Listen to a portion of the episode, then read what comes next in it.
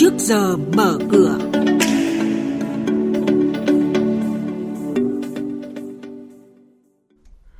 Thưa quý vị và các bạn, giá vàng trong nước vẫn được neo ở mức cao nhưng có diễn biến giảm trong khi giá vàng thế giới lại tăng trong phiên hôm qua. Nhận định của chuyên gia về đầu tư vào những mặt hàng biến động mạnh trên thị trường hàng hóa thế giới trong quý 3 năm nay. Những thông tin này và một số hoạt động giao dịch đáng chú ý khác sẽ được các biên tập viên của chương trình cập nhật cùng quý vị và các bạn trong bản tin trước giờ mở cửa hôm nay.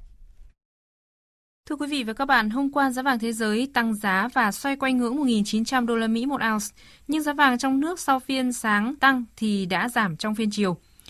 Theo chuyên gia tài chính quốc tế, dự báo lạm phát trên thế giới đang tăng lên, nhất là tăng mạnh ở thị trường lớn như là Mỹ, là yếu tố hỗ trợ giá vàng có triển vọng tăng tương đối ấn tượng và có thể thử nghiệm mức cao mới trong năm nay. Nhưng với diễn biến tăng giảm trái chiều của giá vàng trong nước và quốc tế, nhà đầu tư cần cẩn trọng khi quyết định đầu tư vào kim loại quý này. Xin lưu ý nhà đầu tư từ thứ hai tuần sau đến ngày 6 tháng 7, công ty Tùng Chí Việt, cổ đông của công ty chứng khoán Chí Việt mã TVB đã đăng ký mua 1 triệu cổ phiếu TVB. Nếu giao dịch thành công, Tùng Chí Việt sẽ nâng tỷ lệ sở hữu tại TVB lên hơn 5%. Thứ sáu tuần sau ngày 11 tháng 6 là ngày giao dịch không hưởng quyền nhận cổ tức năm 2020 của công ty Cát Lợi, mã là CLC và công ty xây lắp Thừa Thiên Huế, mã là HUB. Ngày đăng ký cuối cùng là 14 tháng 6. Cổ tức đợt này được trả bằng tiền mặt với tỷ lệ của CLC là 20%, của HUB là 15%. Cũng trong thứ sáu tuần sau, ngày 11 tháng 6, công ty chứng khoán VN Direct, mã cổ phiếu VND, sẽ chốt danh sách cổ đông để thực hiện quyền mua cổ phiếu phát hành thêm theo tỷ lệ một cổ phiếu đang sở hữu, được quyền mua một cổ phiếu mới, giá chào bán là 14.500 đồng một cổ phiếu. Về diễn biến giao dịch trên thị trường chứng khoán, dù còn tình trạng ngẽn lệnh nhưng nhà đầu tư không nản lòng mà còn khiến thanh khoản tăng mạnh trong ngày hôm qua. Chỉ tính riêng sàn chứng khoán Thành phố Hồ Chí Minh đã đạt gần 30.000 tỷ đồng, còn điểm số thì tiếp tục lên các ngưỡng cao lịch sử mới.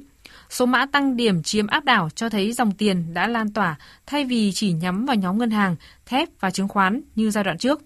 Với kết quả giao dịch tích cực ngày hôm qua, thị trường chứng khoán nước ta sẽ mở cửa phiên giao dịch sáng nay với VN Index khởi động từ 1.364,28 điểm, HNX Index bắt đầu từ 329,95 điểm, còn Upcom Index là 90,67 điểm.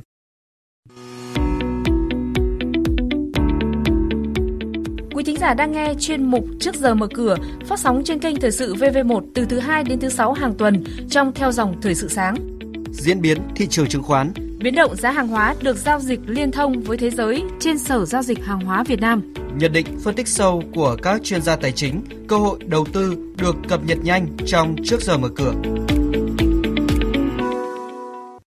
Thưa quý vị và các bạn, tiếp theo sẽ là các thông tin cập nhật về thị trường hàng hóa đang được giao dịch liên thông với thế giới tại Sở Giao dịch Hàng hóa Việt Nam. Chúng ta cùng nghe nhận định của ông Đoàn Bảo Trung, trưởng bộ phận thông tin thị trường của Sở Giao dịch Hàng hóa Việt Nam.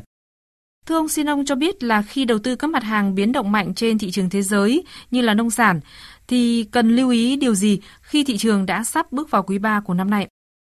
Chỉ trong vài tháng đầu năm thì ờ, thị trường đã chứng kiến giá nông sản nhảy múa chóng mặt khi mà các mặt hàng ngũ cốc chính như ngô, đậu tương hay là lúa mì đã liên tục có những phiên chạm các mức giá kịch trần hay là kịch sàn.